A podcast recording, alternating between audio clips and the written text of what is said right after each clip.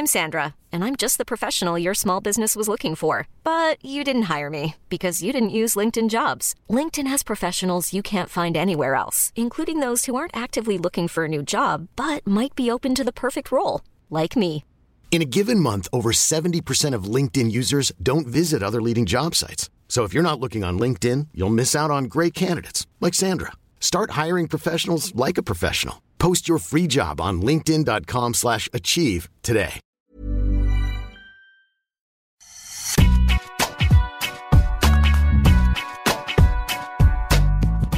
Bonjour à tous et bienvenue dans Deep Impact avec le nécessaire Arnaud Di Pasquale. Comment ça va, Arnaud ? Salut Antoine, écoute, très bien, je te remercie. Je fais quelques petits réglages et je suis à toi. Les beaux jours arrivent, on sent la terre battue, le printemps, le tennis qu'on aime. C'est, voilà, je trouve qu'il y a une bonne ambiance dynamique pour le tennis en ce moment. Oui, une bonne dynamique, non ? Écoute, on va prendre tout ce qu'il y a de positif en ce moment, et ça l'est, en effet, il y a du tennis, il y a de la terre battue, ça nous fait plaisir. Le soleil revient par moment, par endroit, mais on aimerait bien retrouver du public quand même. Un peu de public à Barcelone cette semaine, on a vu. Exactement, ça va revenir. Donc cette semaine, on a 3 sets de bonne facture. C'est parti pour le warm-up, le sommaire de l'émission. Et donc dans le premier set, nous reviendrons sur le titre de Stefanos Tsitsipas à Monaco. Dans le deuxième, nous analyserons le spleen de Dominique Thiem qui s'est exprimé il y a quelques jours. Et puis dans le troisième, une petite passe d'armes, allez, gentille, entre Raphaël Nadal et Novak Djokovic sur les records, toujours les records, encore les records. Le premier set, donc, est le titre du grec Stefanos Tsitsipas à Monte Carlo. Le grec qui a remporté son premier titre en Masters 1000 la semaine dernière en dominant le russe Andrey Rublev. Il parle de la semaine de sa vie, une victoire dans un tournoi sans perdre un set, une finale qu'il a remportée en 1h11. Arnaud, je crois que tu l'as commenté. Qu'est-ce que tu as pensé d'une façon un peu générale, on va revenir un peu dans le détail, mais d'une façon un peu générale de ce qu'a produit le grec durant cette semaine monégasque ? Écoute, sans surprise, j'ai envie de te dire que… Non, mais il a largement dominé les débats, en fait, tous. Même si on profite d'un petit concours de circonstances, mais j'aime pas trop dire ça et pourtant je l'ai dit. Et pourtant, tu vois, je voulais pas, mais en fait, dans la présentation, c'est pas ce qu'il faut retenir. Mais malgré tout, il y a l'abandon de Davidovich, le match d'Evans en demi où il met 2-1. On a l'impression quand même qu'il n'y a pas de match, il arrive soit un peu fatigué, soit il est tout simplement beaucoup moins fort. Et en fait, il a un peu survolé ce tournoi, je trouve. Même en finale, il n'y a finalement pas de match, il est au-dessus. Et finalement, qu'est-ce qu'on peut dire ? On peut dire que c'est un joueur encore jeune, qui est totalement décomplexé, on le dit depuis le début, qui est très ambitieux, qui affiche clairement cette ambition, a tendance un peu arrogant parfois, mais c'est pas… Ok. Ouais, je crois. En tout cas, surtout, quand il s'agit justement de parler de Federer, Nadal et Djokovic, il aime bien quand même aller montrer… qu'il les bouscule ou qu'il va les bousculer, qu'il va prendre leur place. Je trouve que c'est très clair et c'est un des seuls. Mais c'est bien. C'est bien parce que finalement, c'est ce qui va permettre aussi, à un moment donné, si tu veux, de passer ce cap, de passer cette étape, de passer au-dessus, de ne pas les respecter, encore une fois, oui, mais de ne pas trop les respecter sur le court. D'accord, c'est ça qui fait qu'il… Peut-être il ne va pas les respecter sur le court. Tu as parlé d'un concours de circonstances. Je vais rappeler son parcours jusqu'au titre. Il bat Karatsev au premier tour. Au deuxième tour, il avait un bail au premier tour. Après, il bat Garin. Après, il bat Davidovich Fokina. Après, il bat Evans. Ouais. Et après, il bat Rublev. Donc, effectivement, pour un titre en Masters 1000, alors après, bien sûr, hein, Evans a battu Djokovic, Rublev avait battu Nadal voilà, durant le tournoi. Mais c'est vrai que la liste des joueurs qu'il a battus pour avoir ce titre, pour empocher ce titre, ce premier titre en Masters 1000, c'est vrai qu'il est… voilà, ce sont des joueurs qui… Bon, qui sont plutôt au second plan On voit rarement un Evans en demi-finale d'un Masters 1000, on voit rarement un Davidovich Fokina en quart. Donc voilà, je trouve que c'est vrai que quand même, on a le droit de dire, d'apporter cette petite nuance que les joueurs qu'il a battus sur la route de ce titre, à part Rublev en finale, hein, parce qu'il faut rappeler, Rublev, depuis 2020, c'est le joueur qui a gagné le plus de matchs sur circuit ATP, 65 victoires, c'est juste énorme. Mais c'est vrai qu'on peut, s'octroyer cette petite nuance, non ? Après, oui, mais il s'est vraiment bien mis dans ce tournoi, bien en confiance avec ses deux premières victoires, notamment dans Karatsev au premier tour, mais surtout contre Garin, bon joueur de terre battante, très bon joueur de terre battante. Gros client. Il les a quand même asphyxiés, il les a tenus, il n'a pas reculé. Après, c'est celui, finalement, quand on regarde un petit peu de cette next-gen, qui peut-être a le tennis le plus complet aussi. OK. Là, par exemple, il a extrêmement bien servi. Je trouve qu'il a plus de temps sur terre battue, ce qui lui permet de retourner plus facilement. C'est peut-être parfois un domaine, un secteur dans lequel il peut être un peu moins bon. C'est léger, hein, parce qu'il a quand même gagné le Masters, hein, donc, en indoor sur dur, donc il est capable de très bien tourner. On parle de petits détails comme ça dans la durée. Et donc, moi, je trouve que quand il a du temps, qu'il arrive à installer son jeu, il est beaucoup plus à l'aise. Du fond du cours, il est capable de slicer, d'amortir, de monter.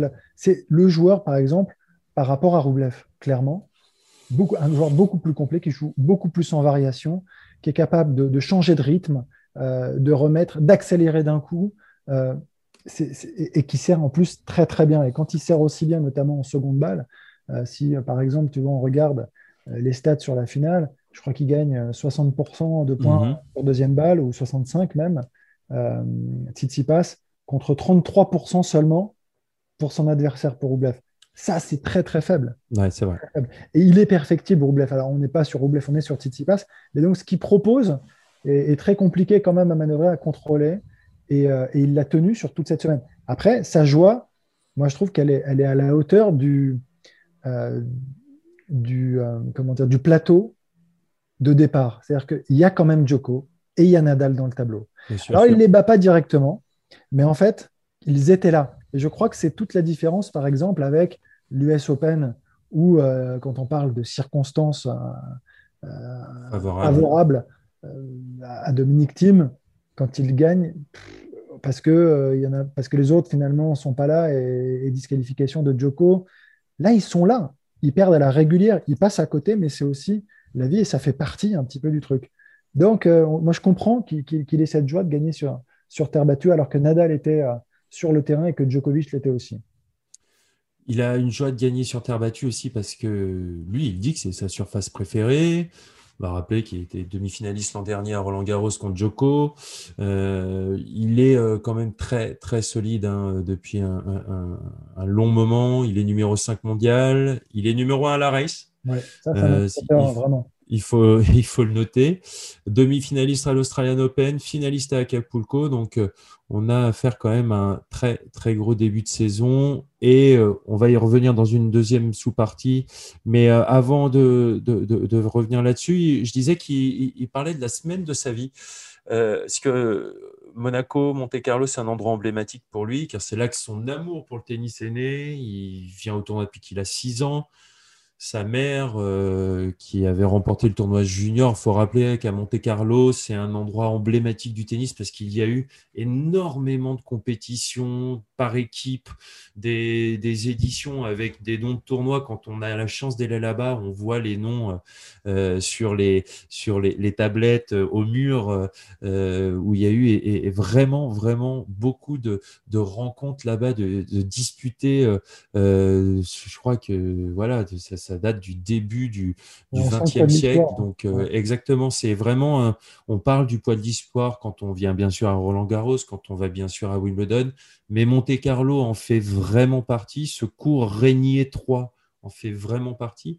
Et donc, pour lui, c'est une semaine aussi, c'est la semaine de sa vie aussi pour ça, parce que ça a une saveur particulière pour lui, parce que c'est là-bas que voilà, son amour pour le tennis est né, comme je le disais. Il s'entraîne à la Mouratoglou Academy, qui est aussi dans le sud de la France, c'est pas trop loin. Donc voilà, il y a vraiment énormément de… Il habite aussi à Monaco ? Je sais pas s'il y vit. Ça, j'ai pas l'info. Je suis pas sûr. Mais très fort possible, puisque énormément de joueurs y vivent, comme tu le sais. Donc oui, donc Tsitsipas, Rublev, voilà, on a l'impression quand même que Rublev qui gagne énormément de matchs, que Tsitsipas avec ce début de saison quand même exceptionnel, se place. J'ai l'impression qu'on a de sérieux clients en vue de Roland-Garros avec ces deux joueurs. Ouais, non, mais c'est hyper intéressant parce que Rublev, il a quand même aussi montré de quoi il était capable sur cette surface. Et il me semble que ça pouvait être peut-être une limite quand même, parce que quand tu joues de cette manière, à cogner, en jouant le plus tôt possible et de plus en plus fort pour mettre en difficulté tes adversaires, ça peut avoir parfois des limites, sans suffisamment de variation, avec cette seconde balle qui peut faire défaut. Et finalement, il a montré quand même que c'était très, très, très costaud, et qu'ils étaient très peu nombreux en fait à pouvoir le battre, même sur cette surface. Alors après, moi ce qui m'inquiète en vue de Roland par exemple, c'est sur des matchs longs où physiquement il y a une telle débauche d'énergie quand il va arriver, alors je pense qu'il arrivera au moins en quart, probablement même en demi, c'est possible. Après, la marche est plus haute à chaque fois et tu arrives avec forcément un peu moins de batterie, et un peu moins de carburant et un peu moins d'essence. Et là, il est arrivé quand même sur ce dernier match. Honnêtement, le réservoir était vide. Pour moi, il était vide. C'est-à-dire qu'il n'y en avait plus assez. Alors, il a beaucoup, beaucoup donné. Et c'est génial. Les matchs, le match contre Nadal est dingue. Ce qu'il a réussi à produire, c'est exceptionnel. Mais après, voilà, ça laisse beaucoup, beaucoup de traces. Tu vois, c'est la difficulté. Contrairement, tu vois, un Tsitsipas qui joue plus relâché, capable de plus varier, d'écourter les échanges et laisse moins d'énergie. Je voulais te poser la question là-dessus. Tsitsipas, moi je trouve que tennistiquement, il arrive quand même à faire un nombre de choses exceptionnelles, et notamment, et je trouve qu'on en parle assez peu, avec son revers à une main. Moi, je retrouve des revers à une main un peu à la Gaudio, à la Kuerten, avec des capacités de trouver une diagonale et de la hauteur et même de la lourdeur. Je trouve que ça faisait longtemps qu'on n'avait pas vu un mec avec un revers à une main, mais qui pouvait être aussi puissant et aussi lourd. Ouais, son placement, quand on regarde, il est vraiment plus que perpendiculaire, il est presque dos au filet pour aller chercher vraiment la puissance, et il y a vachement de relâchement. Et même techniquement, pour aller un peu plus loin, moi, à chaque fois, j'ai eu le sentiment, et dès le début, quand je l'ai découvert il y a quelques années, sur le tournoi de Doha notamment, je me rappelle, j'avais le sentiment qu'à chaque fois, il allait avoir un plan de frappe un peu derrière. Alors, je ne sais pas si tu vois ça, et finalement, il est toujours à l'heure. C'est-à-dire qu'il ne prend pas la balle. Enfin, ce n'est pas extrêmement devant, comme on le demande, pour pouvoir ensuite choisir la direction un petit peu de ce que tu veux donner à ta frappe. À chaque fois, j'ai l'impression qu'il va se faire avoir et qu'il va dévisser parce que. Et en fait, non, c'est parfait. Ça se joue à rien du tout, 1 millième de seconde. Et c'est nickel. Il arrive à la regratter, à retrouver la diagonale et à lâcher aussi, assez tôt souvent même, son revers long de ligne. Exact. Et il surprend aussi beaucoup. Il est finalement très, très à l'aise, en effet, sur ce coup. Il y a un peu dans ce que tu dis, il y a aussi un parallèle avec Stan Wawrinka ou avec une telle technique. Parfois, Stan, on a l'impression qu'il ne va pas arriver à l'heure, justement, comme tu dis, pour frapper la balle devant et pouvoir jouer les zones qu'il veut. Et en fait, c'est pile le bon timing. Et c'est là où ils arrivent à développer une puissance avec un revers à une main. Je trouve ça juste exceptionnel. C'est beau, évidemment. Et après, oui, c'est peut-être de cette nouvelle génération, c'est ce qu'on disait, peut-être le plus complet quand même. Celui qui sait faire le plus de choses. Voilà. Mais ce n'est pas pour autant qu'il gagnera plus de grands chelems que Rublev à la fin, ou que Zverev aussi, qu'il ne faut surtout pas enterrer, qui reste très jeune, et il y en a d'autres. Et Sinner qui va arriver aussi. Et on rappelle qu'il fait 1m97 et qu'il a ce déplacement et que c'est juste exceptionnel, et qu'il aussi il arrive à tenir sur la longueur. Et je trouve que aussi physiquement, c'est aussi très impressionnant. En fait, on se dit bah oui, bien sûr, c'est obligatoire pour évoluer à ce niveau-là, mais bouger une carcasse aussi grande, aussi longtemps, aussi bien se déplacer sur terre battue, maîtriser les glissades avec de tels segments. Je sais de quoi je parle, c'est pas facile. Exactement, tu as raison. Tu sais de quoi tu parles. Mais après, si on revient aussi, tu vois, sur Tsitsipas, c'était sa 3e finale en Masters 1000, il y avait un peu plus d'expérience aussi. sur les grands tournois, sur les grands rendez-vous. Ce qu'il va falloir, c'est progressivement éviter et gommer ces petits trous d'air, parce qu'il en a de temps en temps, et notamment même à Miami, tu vois, il est passé à côté contre Hurkacz, alors qu'un set, un break, balle de double break, passe à côté. En fait, on se rend compte que un, c'est très dur, que quand tu es favori, c'est aussi très compliqué, et que justement, là où il a été meilleur peut-être que Rublev aussi, je trouve que cette finale, il l'a mieux maîtrisée aussi en termes d'émotion. C'est ce que disait Jérôme Bianchi, c'est que ce match contre Hurkacz à Miami, ça a été au moins déclencheur pour une grosse discussion où ils ont pu remettre les choses à plat, où ils se sont dit c'est pas possible, t'as de gros objectifs, t'as de grandes envies, tu peux pas laisser passer des matchs comme ça, tu peux pas quand tu es en position comme ça de gagner, voilà. Et apparemment, bah, cette discussion a porté ses fruits puisque dès Monte Carlo, il remporte son premier Masters 1000. On a parlé donc de Tsitsipas, de Rublev, de Roland-Garros. Bien sûr, naturellement, on pourrait parler de Dominique Thiem. Sauf que Dominique Thiem, il nous fait une petite déprime. Ouais. Et c'est le fruit de notre... Enfin, c'est le fruit. Et c'est l'objet de notre deuxième set. Donc, la petite dépression de Dominique Thiem, qui, on le rappelle, a été forfait à Miami. À Monte Carlo, il a annoncé aussi, il est aussi forfait, à Belgrade. Il soigne un genou gauche un petit peu usé. Et puis, il a donné aussi une interview au journal Der Standard. Petit rappel des faits. Il dit qu'il a passé 15 ans à poursuivre un grand objectif sans regarder à gauche ou à droite. Pour cela, j'ai abandonné beaucoup de choses. Il n'y avait que le tennis. Je veux changer un peu cela. On a l'impression que voilà, il y a un petit ras-le-bol.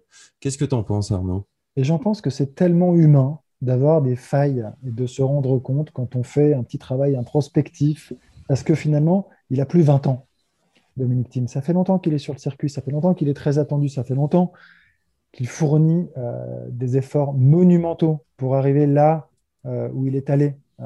Donc, oui, bah, évidemment que c'est normal, enfin c'est normal, c'est humain d'avoir comme des petites défaillances comme ça et d'avoir des failles tout simplement. C'est presque charmant d'ailleurs, moi je trouve. C'est-à-dire qu'à un moment, c'est pas une machine. Et lui-même l'avait dit, je crois, il n'y a pas si longtemps, je suis pas une machine.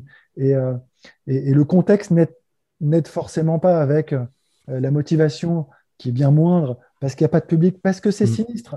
Il en a parlé, effectivement. Ouais, et c'est dur d'arriver sur des terrains qui sont vides. Alors même si on retrouve par endroit un peu de public, c'est à la marge, c'est pas la même histoire. Donc, c'est beaucoup d'efforts. Et quand on est dans une phase de creux, ces efforts-là, on peut pas les faire, on peut pas les fournir. C'est impossible. Je pense que c'est trop dur, il part de trop loin. Il y a un peu d'usure des années Bresnik. Tu crois que ça joue ? D'un côté, il y a peut-être un peu d'usure parce que j'imagine à quel point il a dû bosser.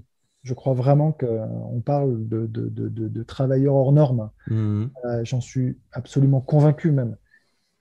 Mais en même temps, c'est ce qui lui a permis d'accéder à son rêve, d'accéder à ses victoires, au fait qu'il ait ce palmarès aujourd'hui. C'est une évidence aussi. S'il n'avait pas fonctionné de cette manière, il n'aurait pas été aussi fort. Alors après, on parle d'un autre sujet. On parle de bien-être et d'être heureux. Et là, il était en fait, j'ai l'impression, branché pour exécuter en fait les ordres.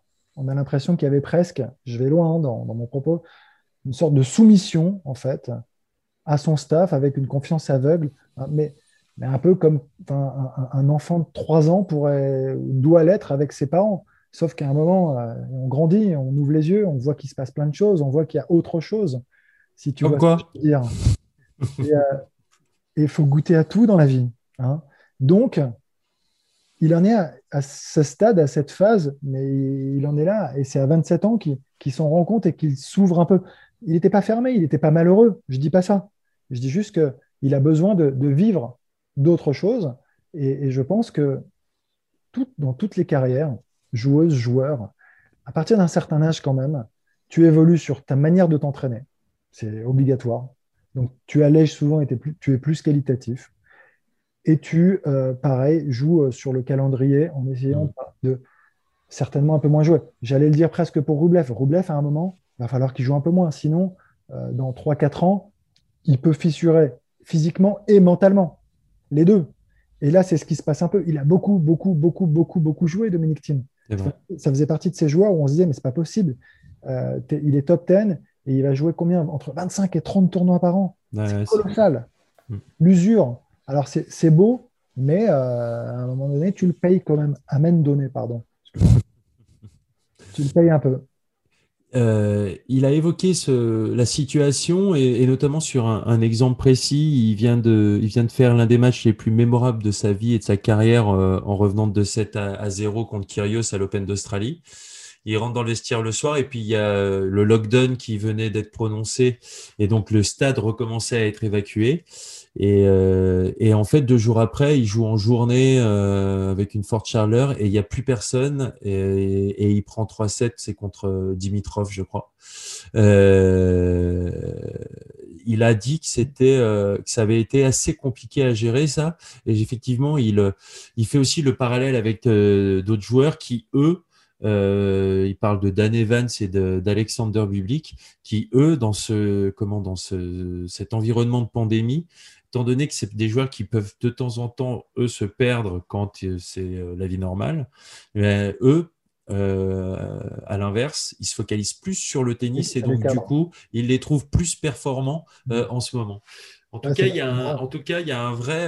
On sent un vrai ras-le-bol, une vraie usure. Oui, tu voulais dire quelque chose? Non, juste, ça cadre pas tous les joueurs fantasques non plus. Hein. Ça en aide certains, mais pas tous. Ah bon? Voilà, c'était juste un aparté, dira-t-on.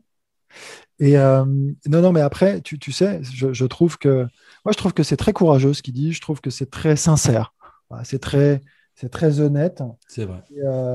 Parce qu'on a le sentiment que dans certains milieux, dans certains univers, on ne doit pas se dévoiler.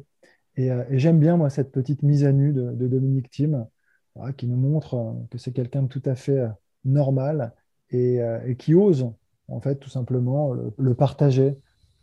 Tu vois, ce qu'il raconte, je trouve, sur l'Open d'Australie, de dire qu'il n'a pas réussi finalement à faire face à cette situation. Mm. Le fait que ce soit lui qui le dise donne encore plus de sens, je trouve, à la complexité de la situation, à la difficulté de cette crise sanitaire, de vivre dans ces conditions quand même, parce que c'est quand même un gars qui est dur au mal,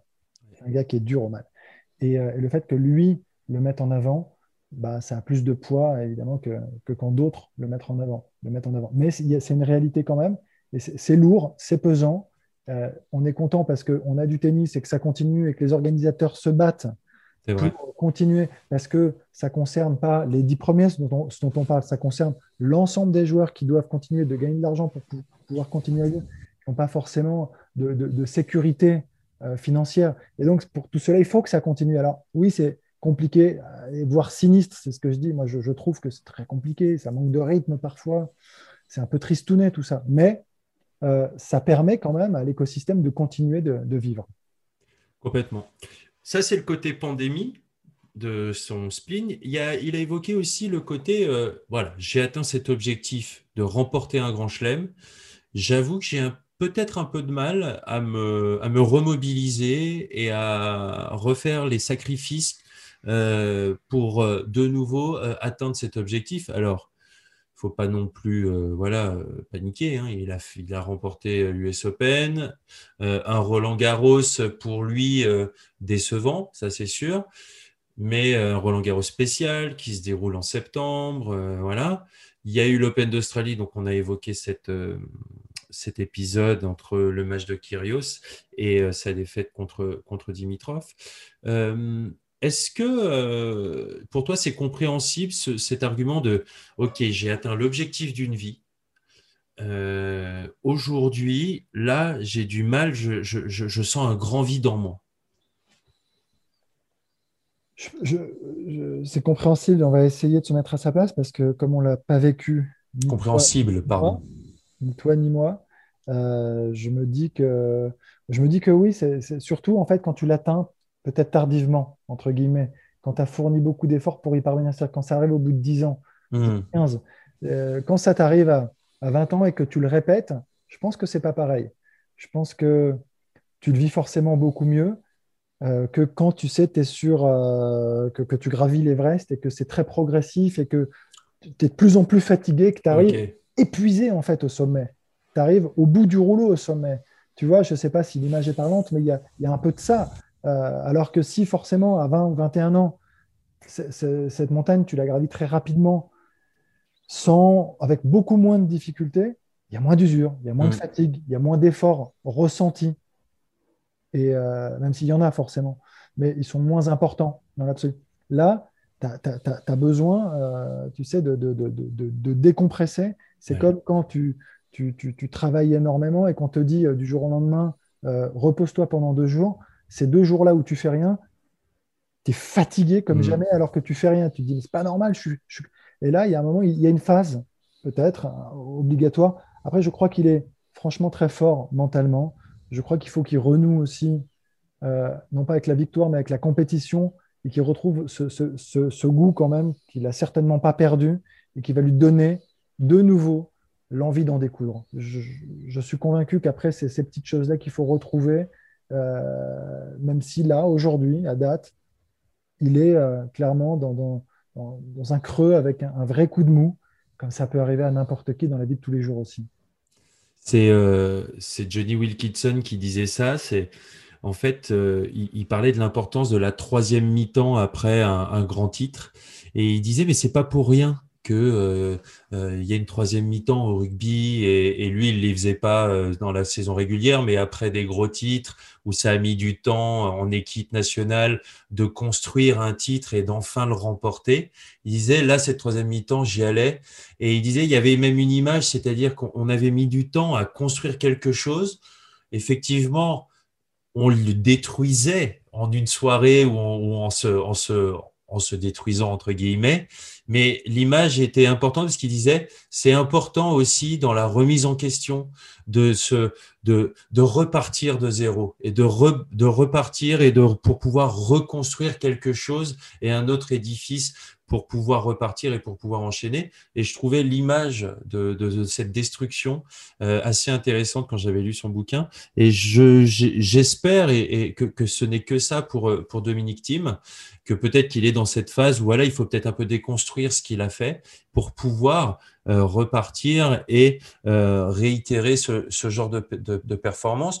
On a un exemple en France avec le titre de Yannick Noah en 83, quand il avait eu un petit burn-out après son titre et il était parti à New York se ressourcer, il avait vraiment ressenti un trop-plein. Il y a eu aussi Marion Bartoli à Wimbledon quand elle remporte son titre, voilà, et après quand elle arrête sa carrière, il y avait aussi une période un peu compliquée pour elle à gérer. Donc voilà, c'est pas un cas isolé, c'est pas ça arrive quoi. Ouais, Marion, elle atteint aussi cet objectif assez tardivement aussi. C'est vrai. Donc encore une fois, cette usure, on peut la mesurer vraiment, je trouve. Tu vois, quand tu mets beaucoup de temps à y parvenir. En revanche, pour Yannick, il l'atteint assez tôt, à 23 ans. Oui, c'est vrai. Son objectif. Donc là, c'est autre chose, c'est cet engouement, c'est cette folie presque. Ça dépasse le cadre de la simple victoire, hein, Yannick. On l'attendait tellement, enfin, cette victoire. On l'attend depuis aussi. Et, mais je trouve que on peut comprendre ce vide en fait, derrière, cette difficulté d'y retourner en fait, tout de suite, de devoir enchaîner. Et en fait, c'est là où je crois, c'est surhumain en fait, parfois quand on y pense, de réussir à être régulier dans ses efforts, de tenir la distance et de se mettre le coup de pied dans le derrière tous les matins et garder l'hygiène et garder les objectifs et de mettre les moyens qu'il faut quotidiennement. Oui, le résultat, il est merveilleux. Mais c'est dur. Et en fait, sans vouloir faire pleurer qui que ce soit, parce que la vie est très belle, et sont très belles, ces vies pour eux, et Dominique Thiem, c'est pas ce qu'il dit. À la fin, il dit c'est fantastique. Bien sûr. Il parle de son état aujourd'hui. On regarde la situation, il a le droit d'en parler, de se dévoiler. Mais d'être dans le top 10, d'y rester, c'est compliqué. Voilà. Ce n'est pas juste une histoire de talent, ce n'est pas juste une histoire de coup de raquette, ce n'est pas juste une histoire de toucher, de service, de coup droit. Ça dépasse vraiment ce cadre et l'environnement, l'ambiance, les conditions qu'il faut créer, elles sont nombreuses, je trouve, à mettre en place. Elles sont compliquées parfois et c'est normal, en fait, je trouve, presque très humain d'avoir finalement des trous d'air dans sa carrière aussi. On avait souvent tendance à pointer du doigt certain nombre de gars, je sais pas moi, Jim Courier ou mecs qu'on fait un petit peu les montagnes russes. Et alors, on peut comprendre, non ? Moi, je me suis toujours dit, mais c'est tellement dur, il y a 52 semaines dans une année, tu te rends compte à quel point c'est compliqué de tenir la distance, de voyager, les décalages horaires. Je ne dis pas que ce n'est pas magnifique, la vie, elle est magnifique, elle est merveilleuse, c'est la plus belle vie du monde, quand en plus on la veut, qu'on la choisit. Mais il faut la tenir quotidiennement, c'est tout. Et surtout, est-ce que ça en dit pas encore plus sur l'immensité des records du Big Three? Je te laisse détailler alors. On fait comment? C'est quoi l'idée? L'idée, c'est qu'en fait, j'ai l'impression que plus on se rapproche de la fin, et donc on commence à voir de nouvelles têtes arriver, et Dominique Thiem, bien sûr, en fait partie, mais plus on se rend compte en fait à quel point de ce qu'ils ont fait, ce qu'ils continuent de faire, à quel point ils banalisent les records, à quel point ils... Ouais. Il tue le game, mais dans tous les sens du terme. Il tue le jeu. Il y a même des notions du sport. Il devient même plus puissant que le sport en lui-même. Et ça, c'est juste exceptionnel. Je sais pas s'il y a encore chose à développer, si tu veux rajouter des choses. Mais franchement, je trouve que c'est ça qui, quand il y a ce genre de témoignage. Parce qu'on vit, nous, les suiveurs du tennis, les amoureux du tennis, on vit avec eux depuis 15 ans, donc ils font partie de notre environnement. Mais à chaque fois qu'il y a une petite prise de parole, ou il y a des faits qui ça fait partie des choses qui, hop, ça remet une petite claque dans la tête en disant « Waouh !» Tu vois ? Moi, j'ai vraiment eu ça. Ah ouais, mais ils ont changé tous les standards en fait. Ouais. Le problème, c'est que là, ils ont mis la barre, malheureusement pour les actuels et les suivants, une barre très très haute. Donc aujourd'hui, ils regroupent toutes les qualités, c'est-à-dire que toutes les qualités, mais dans tous les secteurs, pour être les meilleurs. Et normalement, tu vois, il y en a qui sont un peu moins bosseurs que d'autres. Normalement, il y en a qui gèrent un peu moins leurs émotions. Il y en a un qui sont un peu moins dans cette quête du progrès. Il y en a certains qui sont un peu moins avec le bon état d'esprit. Il y en a certains qui ont un peu moins de talent aussi, parce que finalement, ça y contribue aussi. C'est-à-dire qu'il y a une part d'inné malgré tout, mais que tu dois développer, arroser quotidiennement. Eux, ils ont tout. Ils ont tout avec la dimension physique, évidemment, parce que leur qualité physique hors norme. Mais attention, encore une fois, quand on met tout ça en avant, c'est quand même, je crois, la force du travail, de la détermination, de l'ambition qui prend le dessus sur le talent, sur l'état d'esprit. Enfin, c'est un truc où je crois que c'est ça, moi, qui me bluffe. Et c'est marrant parce que je crois que c'est Toni Nadal qui disait que le plus grand talent, finalement, d'un joueur de tennis, c'est de vouloir progresser tout le temps. Mmh. Et je trouve que la définition, elle est géniale parce qu'on cherche à chaque fois à savoir ce qu'est vraiment le talent. Celle-ci est très bonne. Après, à chacun, finalement, de choisir celle qui lui correspond le mieux. Mais, honnêtement, c'est assez dingue, moi, je trouve, dans l'enchaînement, parce que l'endurance mentale, j'aime bien aussi, on aime bien ce terme, c'est ce qu'on dit, c'est tenir dans la durée, justement, des matchs de qualité sans jamais passer à côté. Et tu parlais de Tsitsipas, on parle de Rublev aussi, ils sont passés à côté à Miami. Il y a eu l'occasion, ils sont passés à côté. Les autres, on peut dire ce qu'on veut, ils ne sont pas passés à côté. Et pour avoir gagné autant, ils ne sont pas passés à côté. À chaque fois qu'il y a eu l'occasion, la brèche, ils sont engouffrés dedans. Et tu parles d'endurance mentale, c'est des trois mecs qui fixent des objectifs qui sont très, très, très élevés, les plus élevés qui soient. Donc, la déception est aussi à la hauteur quand ces objectifs ne sont pas atteints. Et eux, ben, voilà, il est arrivé que quand de toute façon il se jouait en finale ou en demi, donc il se battait, donc les déceptions devaient être à cette hauteur-là, d'arriver à repartir, à se remettre des objectifs, à retravailler, à revouloir progresser. Lui, il m'a battu là-dessus. On va analyser ce match-là. La prochaine fois, je serai meilleur là-dessus. C'est exactement ça. C'est cette endurance-là mentale. Et effectivement, je trouve que c'est cette volonté, du coup, de vouloir progresser tout le temps, constamment. C'est juste exceptionnel. Ils ont amené le tennis dans une autre dimension. Voilà. Je pense que les trois, la chance qu'on a, c'est qu'ils aient joué ensemble au même moment. Parce que si tu n'as pas autant de rivalité, tu n'élèves pas. Bien sûr. Tu ne peux pas l'élever, ton sport, à la hauteur où ils l'ont emmené. Je crois que c'est impossible. Si tu n'en as qu'un ou deux, c'est pas pareil. Quand on a trois, c'est probablement du jamais vu aussi fort. C'est du jamais vu, parce que même si on prend on a d'autres références dans les années 80-90, il y a toujours eu des confrontations fortes avec des gros duels, mais ils gagnaient moins. Ouais. Et ça, c'est factuel, on peut dire ce qu'on veut. C'est-à-dire qu'à un moment, le nombre de grands chelems remportés par les autres sont quand même bien moindres, bien sûr. Si tu veux. Et sur les Masters, c'est la même chose, il n'y en a pas autant. Donc, c'est factuel, c'est juste une réalité. Ils gagnaient moins.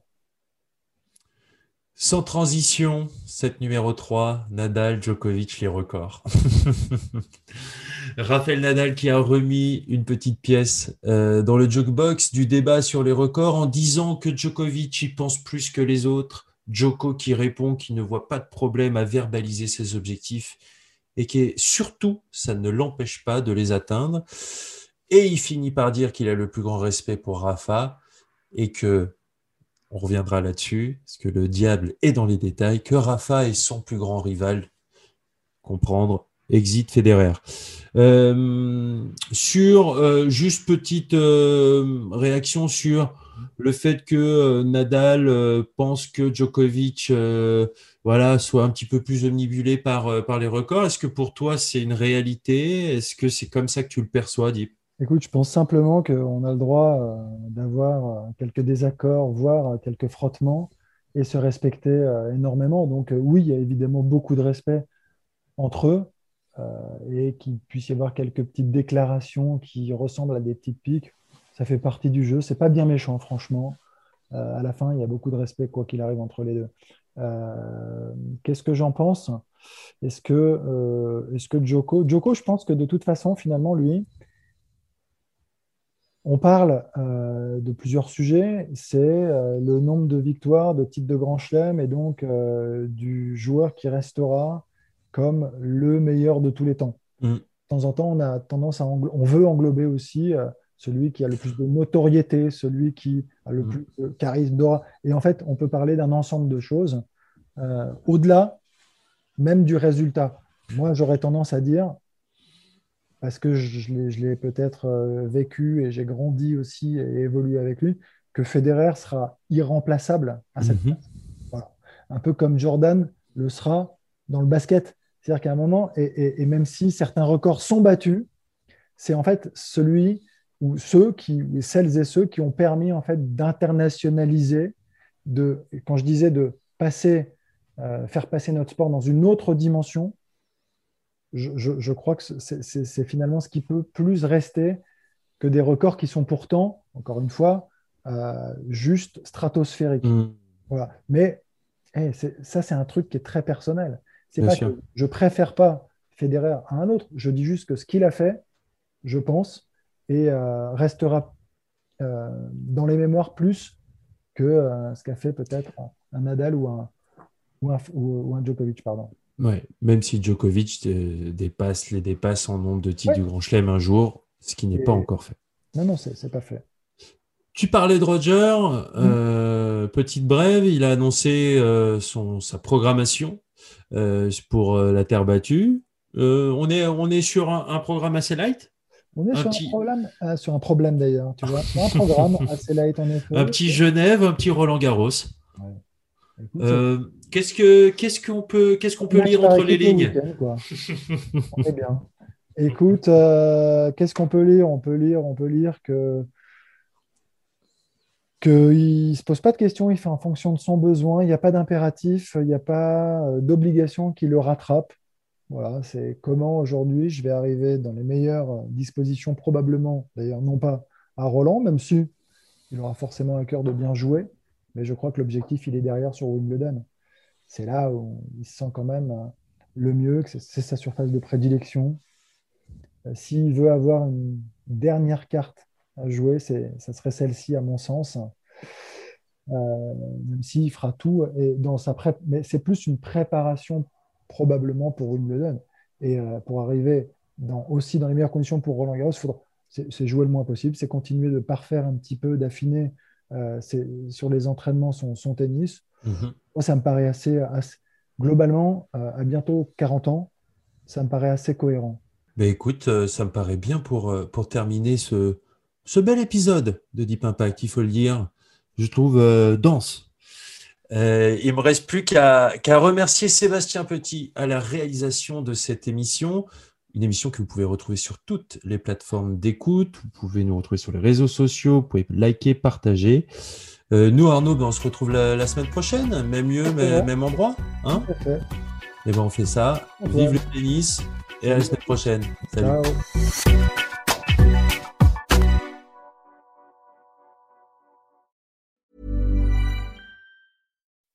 When you make decisions for your company, you look for the no-brainers. If you have a lot of mailing to do, Stamps.com is the ultimate no-brainer. Use the Stamps.com mobile app to mail everything you need to keep your business running with up to 89% off USPS and UPS. Make the same no-brainer decision as over 1 million other businesses with Stamps.com. Use code PROGRAM for a special offer. That's Stamps.com, code PROGRAM.